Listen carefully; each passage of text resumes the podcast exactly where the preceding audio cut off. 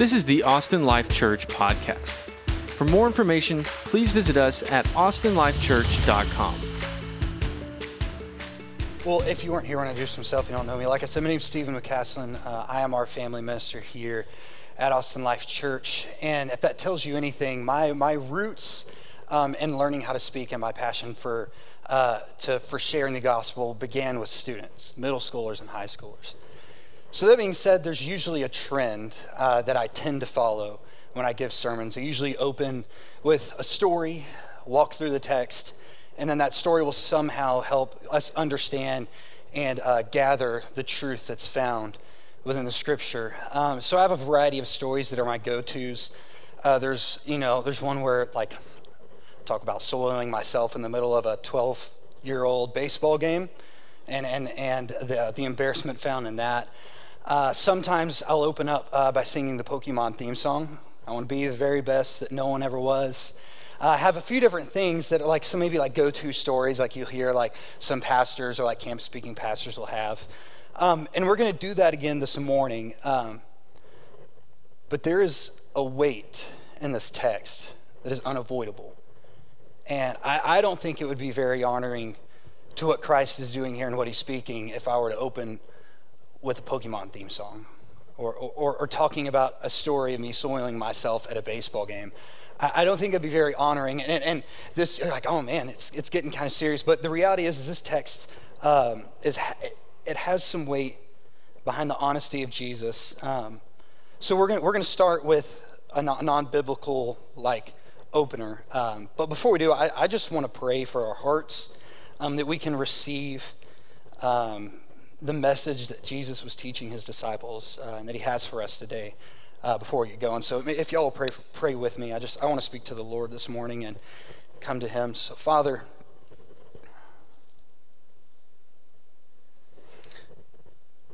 during Christmas season, we celebrate and remember uh, you coming to earth.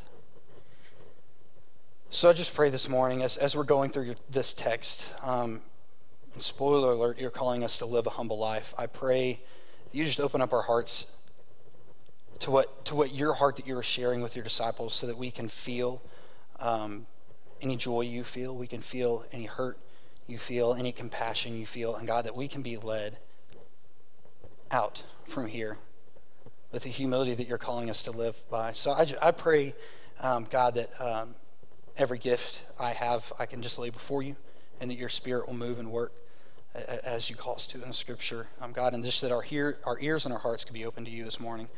We praise things in your name. Amen.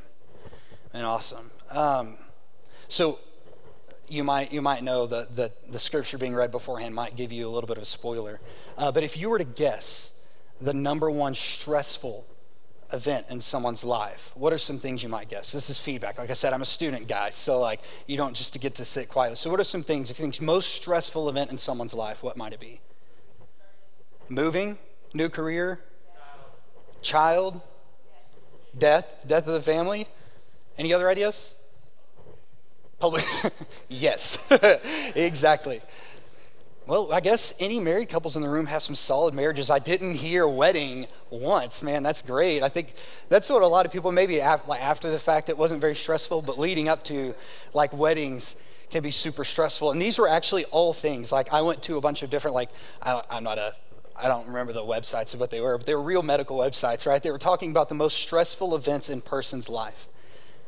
And almost unanimously, it was always in the top three but almost every single time, the number one most stressful event in someone's life was the death of a family member. And I can relate and understand it being like the saddest or the most difficult. Like that, that makes a lot of sense to me. But stress, it seems like there's a lot of things in life that tug at stress. It, but so the fact that this is number one, right? There, there's some things. It, it's I still get it, right? You know, you've got um, obviously dealing with the like emotional loss in grief.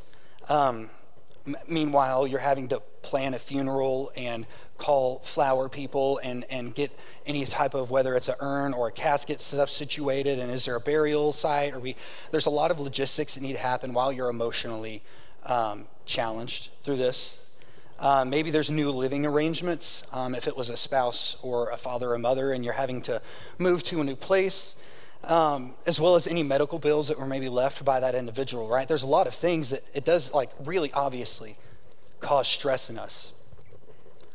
And this isn't always an issue, but if it's an issue, it is always the most stressful part of, of the loss of a family member, and that's the will right? I don't know if you've ever had family situations where this happens, but you always hear stories to the fact that I was just in, I was curious. So I googled in quote questions about my family member's will just to see what would pop up. And about half of the responses were like, How can I help my family member write my will? Do you have to have a will notarized in the state of Texas? Different stuff like that. But the other half of the responses were, uh, for example, my mother left my will to my stepfather and wrote me out of it. How do I get what I deserve? Or my sibling is claiming that they own this thing, but my father's will, we think, says something different, but I can't gain access. How do I gain access to my father's will so that I can get what I deserve? And, and I think that helps turn the page a little bit for why death of a family member is stressful. The pain, the hurt makes sense, but stress seems a little off. But the thing is, is when you're already dealing with so much emotional turmoil, there are then all these decisions that honestly are the last thing you want to make. That you're having to last minute sometimes, a lot of the times, figure out where things belong, who's going where, what's um, being sold, what's being kept. And there's so much stress because there's emotion, there's like memories, there's heritage, like family heirlooms tied up in this that you're having to make a week's decision on what to do with it. So, so the number one moment in life of stress, almost unanimously across the board, was uh, the death of a family member. So, with that in mind, I want us to begin looking at our text. But before we do, I want to set the stage a bit. Uh, so, I'll put a little timeline. Could you throw that up there for us to, to look at? So we can get set the stage what's happening. Great. So, this is our, our previous weeks of lessons, right?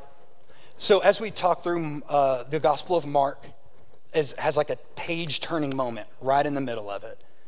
So we have the beginning talking about who Jesus is, and then the end talking about what Jesus is going to do. And the turning page of this happens whenever Peter confesses Jesus is Christ. that's day zero. Think of it like the, the beginning of, of our story here. Peter confesses Jesus is Christ. And then on that same day, Jesus foretells for the first time that he is going to die and be resurrected.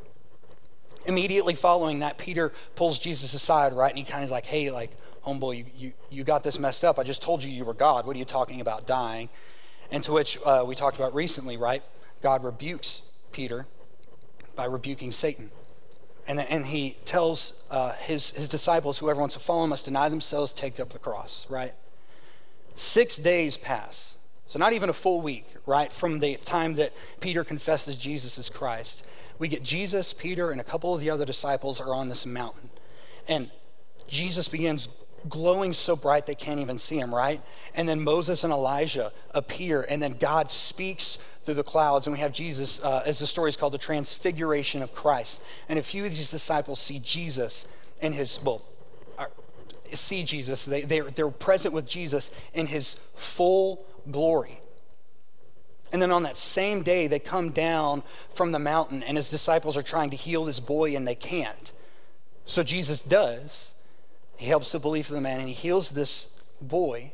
And when they're asked, like, why couldn't we heal him? He's like, well, this, this demon has to be cast out by prayer. So his disciples weren't praying, right? So we have this time frame of six days where we have them realizing Jesus is the Son of God. He tells them he's going to die, and they're like, wait, that's not how it works. And then he corrects it.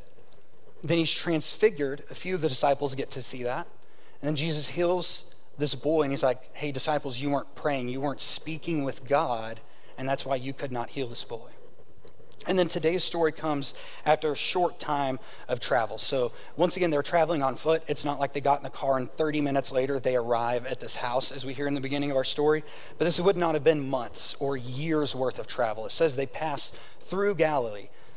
So think of a short period of travel is where we end up with today's story. So this is a really short time frame of these big biblical events happening, which I think really impacts the way that we look at today's text. Um, so that being said, I told you my formula. We've kind of talked through a story. We know we know where we are.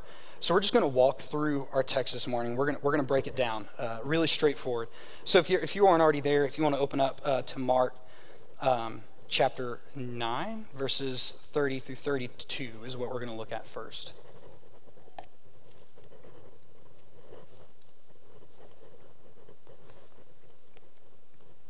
And, and I'm going to reread it for us as we, as we um, see what the Lord's telling us through this text. Verse 30 through 32 says, They went on from there and passed through Galilee. And he did not want anyone to know, for he was teaching his disciples, saying to them, The Son of Man is going to be delivered into the hands of men, and they will kill him. And whenever he is killed, after three days he will rise. But they did not understand the saying and were afraid to ask him. All right, so the first thing we notice, which we'll talk about a second ago, is Jesus is passing through Galilee. And up to this point, right, the page is turned in the gospel in the Gospel of Mark. But Jesus didn't just pass through towns without talking to people very often. Like whenever they visited a town, it was to show who he was.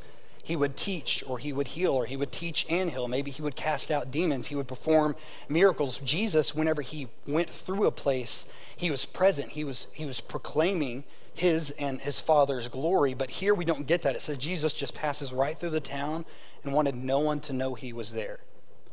But don't worry, the text tells us why, right? It says um, uh, in verse 31 for he was teaching his disciples. So I have a question, more response time. It says that the Jesus, or it says the disciples were afraid to ask Jesus what his saying meant. So the question I have is why do y'all think that Jesus is so unapproachable here? Like, why do the disciples avoid talking to him in fear? What, what are some thoughts? There's, there's, there's not an exact answer. There's a few different things this could be. Any ideas as to why the disciples may be afraid to ask Jesus what he means here? They don't want to look dumb. That is, that is one big one. Like, straightforward, they, they, they're ashamed by the fact that they don't get it, maybe. Absolutely. Any other ideas? But yeah, oh, that's that's. I didn't even have that on. That's a good point. They just saw Jesus shining in glory, so it's like uh, I'm kind of. That was that was already intimidating enough. Maybe I don't want to ask what he means here. Yeah, great one. Any other ideas? They don't want to accept it. That's that's another one that I had I had written down. Right? They they knew if we ask and he says no for real, I'm dying. That's a scary reality. Maybe they don't want to know the answer. Maybe that's it. Any I have one more that might be the case. Nathan, what's up? Uh, yeah, so well, it's like piggybacking off of that. If that's the reality, then that might have to be my reality because he just told me I would have to take my cross. So maybe I don't, like just days before, right? He told me this. Maybe I don't want him to be really. Yeah, any other thoughts? Yeah. Dumbfounded, yeah, like shell shocked. And, and, and one thing that might be is that goes with that is what happens the last time Peter was like, hey, no, you're not going to die. I don't, I don't understand what you're saying. What happened? hey, Satan, get out of here. Whoa, I'm not. Maybe it's maybe they're like shell shocked. This is such. This has all happened so quick. There's so many events been going on. They're like, uh, well, Jesus was shining in glory, and the last time Peter was like, hey, I don't think you're supposed to die, he kind of got like yelled at. And I, I don't want that to happen to me, so I'll just hold my peace, right? But for whatever reason, we see that the disciples feel like they are unable to approach Jesus with their questions about what he means here. But that doesn't still fully explain why they don't get it. He had just told them this previously in chapter 8, and verse 32, it even defines it as he told them plainly. See, Jesus had spoken in parables, he had said all these sorts of things, but Matthew, or I'm sorry, Mark chapter 8, verse 32 says he told them plainly, the Son of Man will die. This was right after they had said, You are the Christ. Like they, whenever he said the Son of Man, this wasn't like he was word playing and, and being like all uh, lofty with his words. He was just plainly telling them this. But I, I want to be honest with you. Whenever I, with all of y'all, when I was first working on the sermon, I was being kind of harsh on the disciple. I was, you know, like I, I was, I was kind of being like, well, that's this is the second time he's told you in a week. Like, should be pretty, pretty easy to understand. Um, but I want to give you a bit of maybe a correlation that'll help you get this. right? So they had just seen him transfigured. They had just understood who he is in full glory. So they see Jesus as this unstoppable force. And I, I have experienced very few people in my life that I feel like they are that. But one was my pre K and kindergarten teachers. Am I right? Can anybody relate to that? Anybody remember like being like a little four-year-old, five-year-old in class, and you see that adult, and like you're pretty sure that when the bell rings and you leave the class, like they grab their briefcase or purse and just fly home because they are like indestructible humans that are perfect. Did anybody actually feel that way? I really did. Like I thought, I felt like my like kindergarten teachers were like this epitome of, of like perfection. Now, whenever I began to like get into high school, or even more so when I graduated, and some of my like friends became those you know kindergarten teachers, I was like, oh, there's there's a humanity to them, right? Uh, I'm like, oh, that person's teaching five year olds. Was that how my kindergarten teacher was? Was my te- you know? And uh, that's no knock on any of my friends if are listening uh, and you teach kindergarten. I'm not talking about you. You're great. I would have never questioned it, right? But like, but we we we, we get this reality in our mind. Like as a fifth grader, I was like, my kindergarten teacher is indestructible. And I think that's why it's so uncomfortable to see your teachers at Walmart, right? Like you walk in and your teacher's hair is a mess. Like they're struggling to keep everything in the cart. Their kids are screaming and they're like snapping back at them. And you're like, that, my, that can't be. No, that's not how this works. That's, no, no, no, no, no. My teacher, you know, Miss Smith, Miss Smith is so nice she's so kind. She always looks so pretty. And she's like, everything's great. She can't be a mess. That's not how this works. And I think the disciples were having this Walmart moment with Jesus. Like they had just seen him in his full glory, and then he's going, No, wait. It's like, so the difference here, right, is my reality was of who my kindergarten teacher was, was wrong. I, I, didn't see them fully. And the thing is, is the disciples' reality of who Jesus is is not wrong here. It's not that he truly wasn't transfigured, he was not the Son of God, but the action steps of what that means were mis, miscued. See, they, they to, to give them credit, like I, I think I'd have been the same way. I felt shell shocked, right? I, I felt just a, like stunned whenever I saw my teachers in their humanity. And I, I think whenever Jesus comes to them like this, they don't know what to do with it. They're so lost. Let's continue on uh, throughout our text. Verses 33, uh, we'll read through 34. Um, so there's kind of three sections to this text. And this is pretty uh, widespread throughout the Gospels, right? We have a truth of Jesus met with an error of man, met with the correction of Jesus. So, so the truth of Jesus that he's teaching here is he's saying, I'm, I'm going to die, and then after three days, I will come back. That is the truth of Jesus that we find here. And then now we're going to find either the mistake or the like celebration of what the, the disciples did correctly, but uh, that's not the case this time. So in verse 33 says this And when they came to Capernaum, and when he was in the house, he asked them, What were you discussing on the way? But they kept silent. For on the way they had argued with one another about who was the greatest.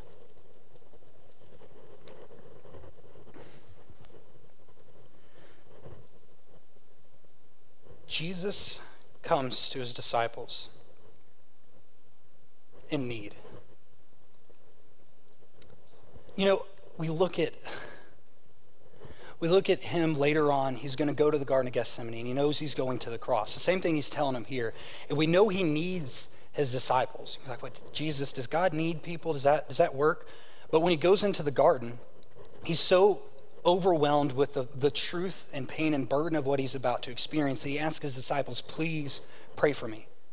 And then he goes and he's sweating blood because he's so overwhelmed with the weight of the reality of what he is about to endure. And then when he goes back and his disciples were asleep, if he did not need his friend's support, he would have let them sleep.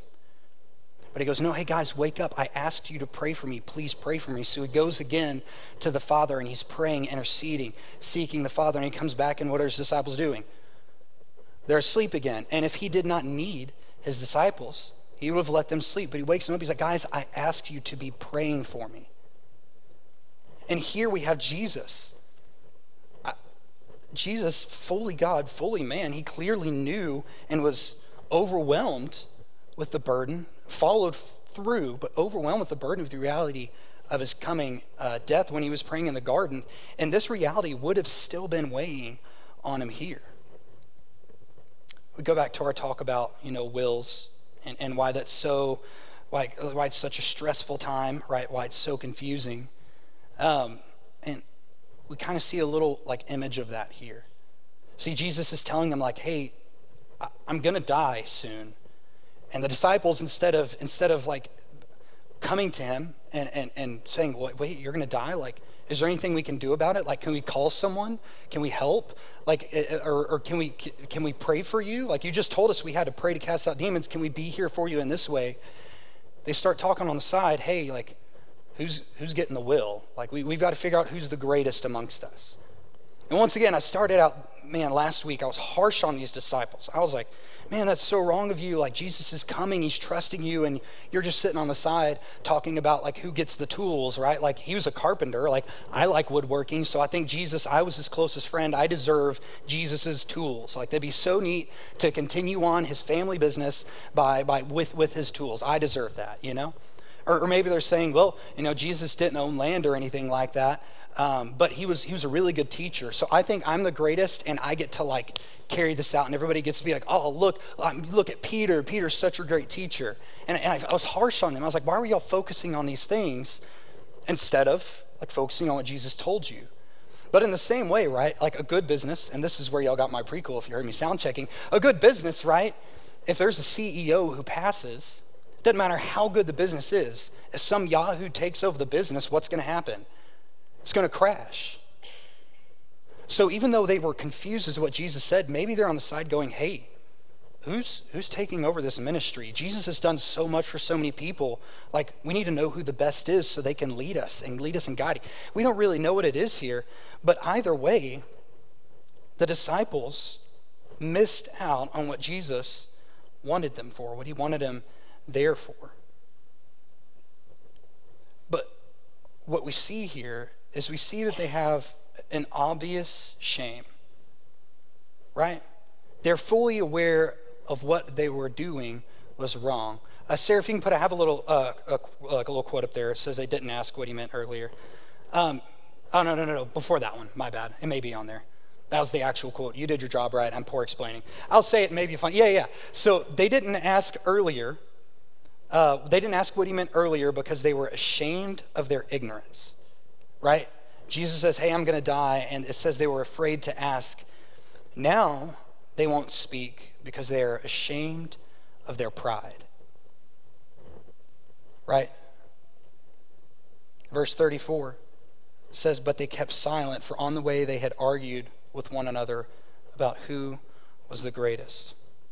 Once again, I've, I've been harsh on these disciples all week long planning these sermons. I've been like, man, get it together. But, but oh, I've got to go this way in my Bible. Go to John, if you will, with me. John chapter 1, right? These, we're going to read some words of how these disciples, later knowing Jesus, who he is fully, what they said about him. So in John chapter 1, verses 1 through 5, talking about Jesus, they say this In the beginning was the Word, and the Word was with God. This Word is Jesus and the Word was God. He was in the beginning with God. All things were made through him, and without him was not anything made that was made. In him was life, and the life was the light of men.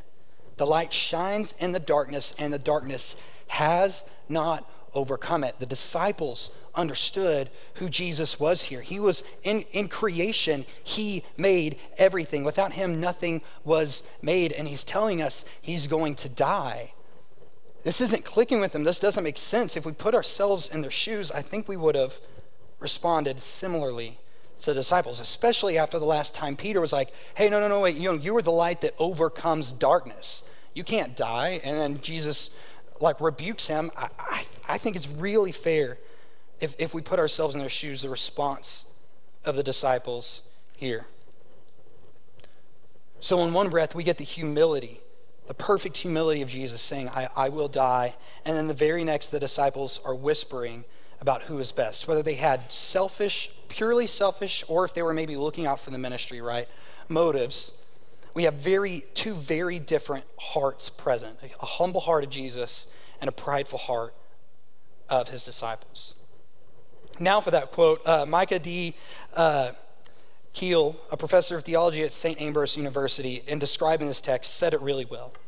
Uh, juxtaposing Jesus' words about his coming suffering and their argument about who is greatest is Mark at his ironic best and contributes to the continued depiction of disciples and Jesus. Right? So in Mark, even though these things happen back to back, he is very intentional as he writes this text, right? Like very ironic, like here is how humble Jesus is. And then immediately we have the disciples talking about who's the best. It, it shows the reality of who Jesus is and the reality that we sometimes find ourselves in. Let's continue on with the last section of this text, right? So we've seen the truth of Jesus. We've seen uh, the disciples' mistake, and now we're going to see the correction of Jesus. And remember what Jesus' correction looked like for Peter. Peter pulls him aside to very privately say, Hey, Jesus, I think you're wrong. And Jesus goes, Hey, let's go back to all the disciples. Hey, get behind me, Satan. Remember his correction with Peter, and let's see what he does with his disciples here. So, going back on over to Mark chapter 9, this is verses 35 through 37. We see the response of Jesus. And he sat down and called the twelve. And he said to them, If anyone would be first, he must be last of all and servant of all. And he took a child and put him in the midst of them. And taking him in his arms, he said to them, Whoever receives one such child in my name receives me. And whoever receives me receives not me, but him who sent me. Now I know what you're thinking. Right.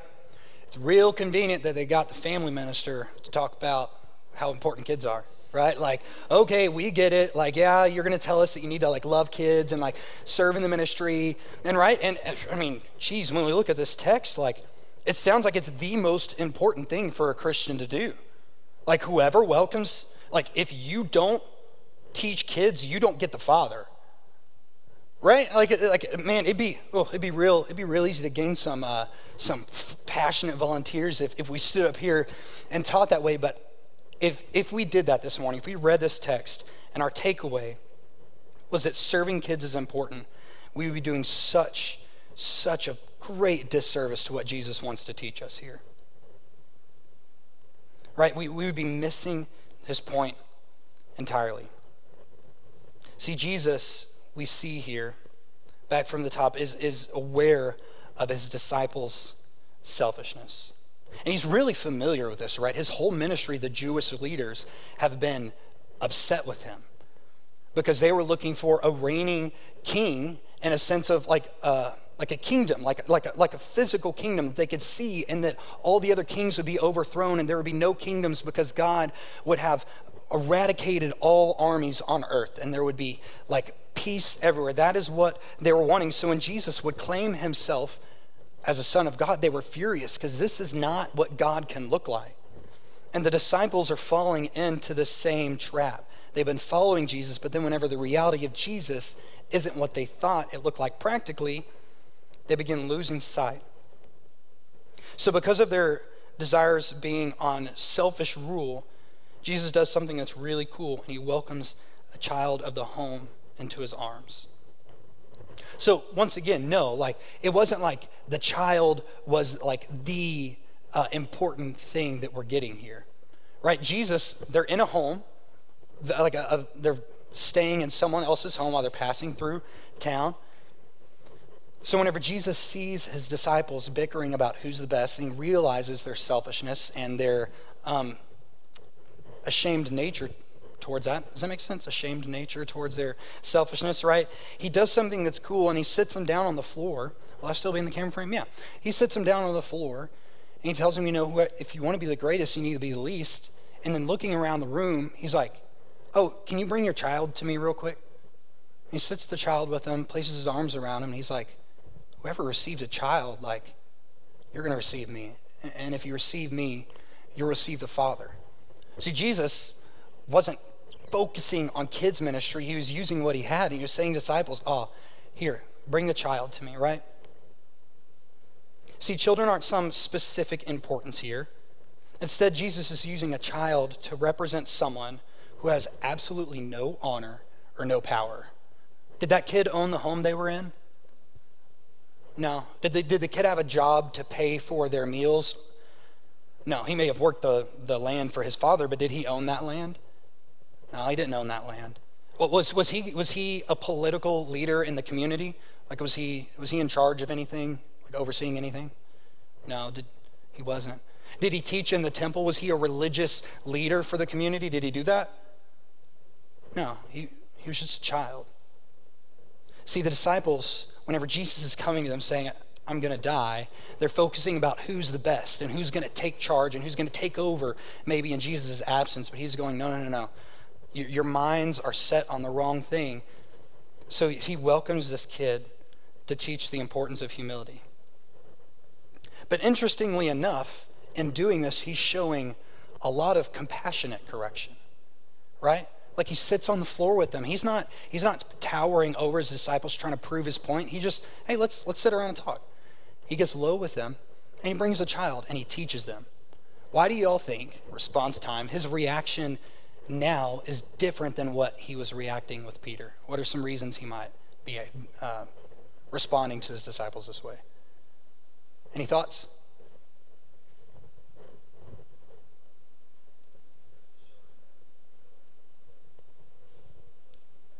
Yeah, modeling it, modeling it for them. Yeah, absolutely, absolutely. Yeah. Any other thoughts? Yeah. Cool. Yeah. Well, so so piggybacking off of that, right? He is showing them humility. See, whenever Peter corrected Jesus, what did he do? He said, "Hey, my way is right, and I'm going to tell you why." Jesus goes, "Ah, no, no, no, no. You're really arrogant with with with your." Uh, belief that you know what's right. So he pulls him aside and corrects that arrogance. But the disciples here, whenever they questioned Jesus, did they walking through Galilee go, hey, Jesus, you're wrong? Were they arrogant in their thoughts? No, they were, they were ashamed.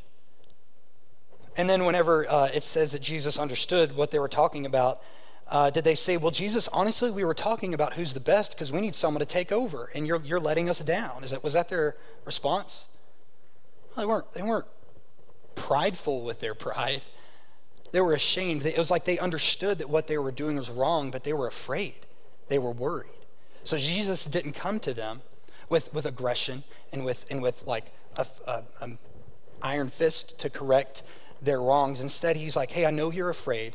Don't worry. Like, come sit down. Let's talk this through. And he walks through this truth with them. And the truth, once again, being not that a child is of some grand, significant stature and they are the most important person you can minister to, but instead to take their minds off of their pride and move it towards humility. And in part of my progress uh, through not being as uh, huh, hard on the disciples this week, right, with this truth, uh, came through the Spirit leading me to a text. And I normally wouldn't phrase that this way, but I, I really believe the Spirit was really leading me towards this text in regards to this season. So, if you will, we're going we're to read one last passage, flipping back now to uh, Matthew. Right? It's the Christmas season. So, you're at the very beginning of Matthew, obviously. Um, but we see, like, Jesus comes to his disciples, uh, not in a reigning sense, in a lowly sense. And his disciples' response before, Peter's like, no, no, no, you got it wrong. And now they're still like, that doesn't make any sense. And we're going to talk about who's the greatest, right? It's like they were, they were focused on the wrong will of Jesus, I guess we could say, right? Like they were focused on the will, as in the belongings and who's going to take charge. I was trying to make a W there, that didn't really work. The will of Jesus, now you're three. They were focused on Jesus' will instead of the will of Christ to be humble and to serve. So we see here then we have a different group of people.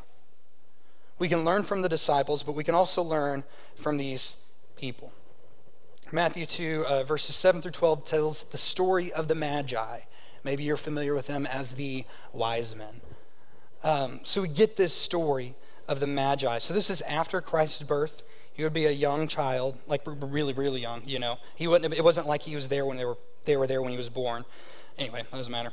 Uh, so, we, so we have this story of the wise men coming to Jesus.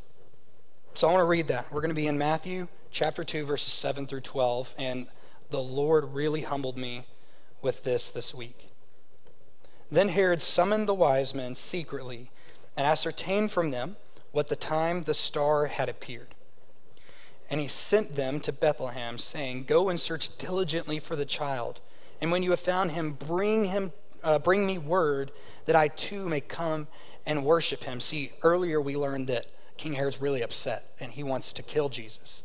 Like he, he doesn't want Jesus to take over his kingdom, but he's telling his wise men, like, oh, let me know where he is so I can go worship him. Context, it's important. Continue in verse 9. After listening to the king, they went on their way, and behold, the star that they had seen when it rose went before them until it came to rest over the place where the child was. When they saw the star, they rejoiced exceedingly with great joy. And going into the house, they saw the child with Mary, his mother, and they fell down and worshiped him. And opening their treasures, they offered him gifts gold, frankincense, and myrrh. And being warned in a dream not to return to Herod, they departed to their own country by another way. Right, the, the, the Magi here would have been foreigners. So they weren't like direct servants of Herod, right? They were foreigners. But Herod, a king that was well known all throughout the land, right, gives them a task. Hey, go find him and let me know so that I can worship him too. So their plan from the get go is to depart from the king, go worship Jesus, give him these gifts, and then go tell the king where Jesus is, or go, yeah, so that the king can go worship Jesus, right? That's their plan. That's their mission. That's what they're being sent to do. And part of that goes just as planned, right? They're, they're serving one king, the task is for him, but when they see Jesus, or they even see the star, what did it say they did? They rejoiced exceedingly with great joy. And then when they walk in and they see Mary and this infant, they are overwhelmed with his kingliness and they fall to their face and they worship him. And immediately after that, right, they're getting their treasures and they're saying, Here you go, Jesus. You deserve this. We don't. This is all for you.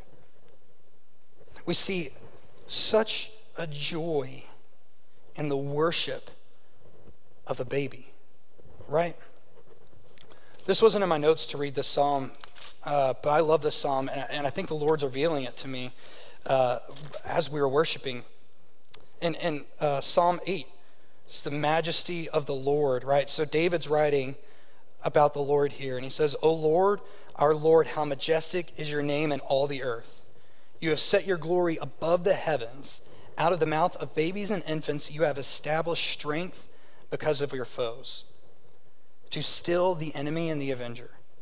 When I look at your heavens, the work of your fingers, the moon and the stars which you have set in place, what is man that you are mindful of him, and the Son of Man that you care for him? Yet you've made him a little lower than the heavenly beings and crowned him with glory and honor. You have given him dominion over the works of your hands. You have put all things under his feet, all sheep and oxen, and also the beasts of the field and birds of the heavens and the fish of the sea, whatever passes along the paths of the seas. O Lord, our Lord, how majestic is your name and when, when I think of rejoicing with exceeding joy, I think of that. Like, man, you, you put the stars there, yet you care about me. And, and, and where I felt conviction um, was actually while worshiping uh, this week. I was listening to a song called Christ is Risen. Uh, not the old Matt Maher song, but uh, old. it was like 10 years old when it shows our society. Anyway, not the old Matt Maher song, uh, but instead a song uh, by Phil Wickham and Bethel and and I was worshiping, and and even today, oh man, what's the what was the what was the second song I did? Laura sang it, King of Kings, right? Like when we sing like "And to the Virgin gave the birth," like our like the whole room, right? Is always like, ah, to the Virgin gave the birth, and and in this song, uh, Christ is risen, and and in King of Kings, right? And then you get to that third verse. So in, in Christ and risen, uh,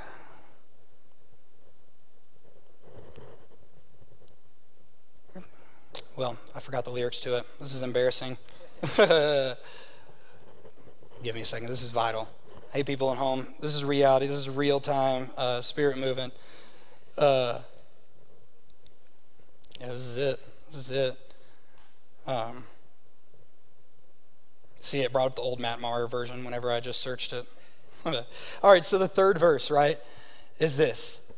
And on the day you call me into heaven's sweet embrace, I'll see your scars, your open arms, the beauty of your face. Here comes the bass drum. And through tears of joy, I lift my voice in everlasting praise. And then you get it. And it's like the song like kicks this next level. And then the chorus comes in, and there go the hands. They're up. And I think, I know that the Lord rejoices and he is, he is, he is like welcoming our worship. I don't think he's like, oh, how dare you worship me this way. But we look at the disciples, right? And they're following Jesus and they see him on that, you know, tr- uh, the transfiguration and they're falling on their face and like, we need to build tents. We want to stay in this place. This is amazing.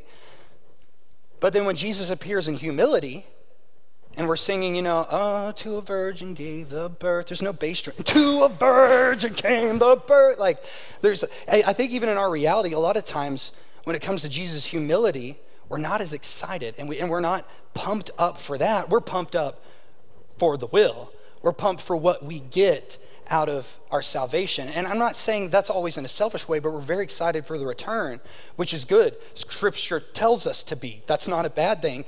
But also, we see the Magi here. And when we look in our story in Mark today, Jesus is coming humbly to his disciples. And in the same way that he came humbly to them, he came humbly, right? The guy who placed the stars out there now is dependent on humanity, right?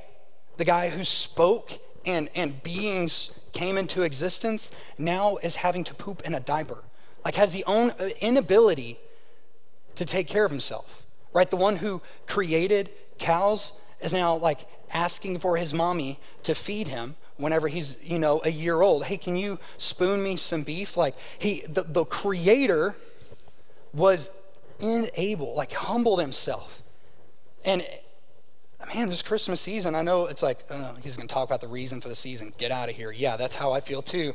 Um, honestly, just because it's, uh, but like, man, we, we get so excited for the power of Jesus as we should, for the love of Jesus as we should.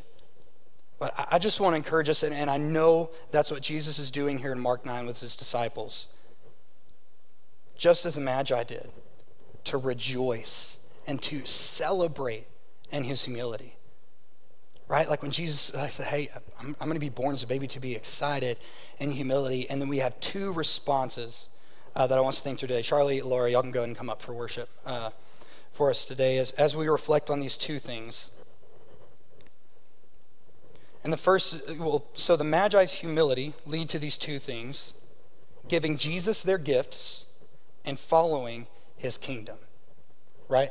Because, see, whenever the, the, the, Magi, what was their plan? They were going to find Jesus, worship him, and then go tell Herod. But whenever the Lord spoke to them, because they had made themselves available to that, they made a new plan. And it says, and they went a different way to their home land. Right? So the Magi did two things in response to Jesus' humility, and that was that they gave their gifts and followed his kingdom. So, thing number one today that, that as, as we worship, I want us uh, to reflect on is what gifts are you already holding that you can give to Him? I'm not asking you to come up with new things. I'm not asking, like, oh no, well, I don't have any gold, so I've got to go find, I've got to do something to give to Jesus. What do you have already today that you can gift to Him? Maybe it's, maybe it's like a, a task that you have the ability to do. Uh, I've heard a story of, of, of, a guy who felt like he could do nothing for the church. And then the church found out he made really good coffee. So every time they have any outreach event ever, he goes and he makes coffee for all of the workers and all of the people there. And it's like changed the entire like momentum swing of the way their church does ministry. Whatever, whatever you have, if it's a gift you have, I, I want to ask you to reflect on giving that to him. Maybe you've got much gold and you say, Jesus, I have much gold. I would like to give you much gold. If that's what it is, you know, whatever your gift is, I want to encourage you first to reflect what gifts are you already holding that you can give to Him. The second is this we all want to be the captain of our own lives, but spend some time listening to the Lord so that He might guide your next steps. See, a posture of pride is poisonous but a humble heart opens the pathway for the Lord to move in your life. So, just as the Magi, as they worshiped Jesus, they gave him his gifts and they were humble before a humble king. Open up to him today and see where, listen, do some time of response, see where he might be leading us. Thanks for tuning in to the Austin Life Church podcast. To help support us, please take a second to rate and review us on iTunes and visit us at austinlifechurch.com.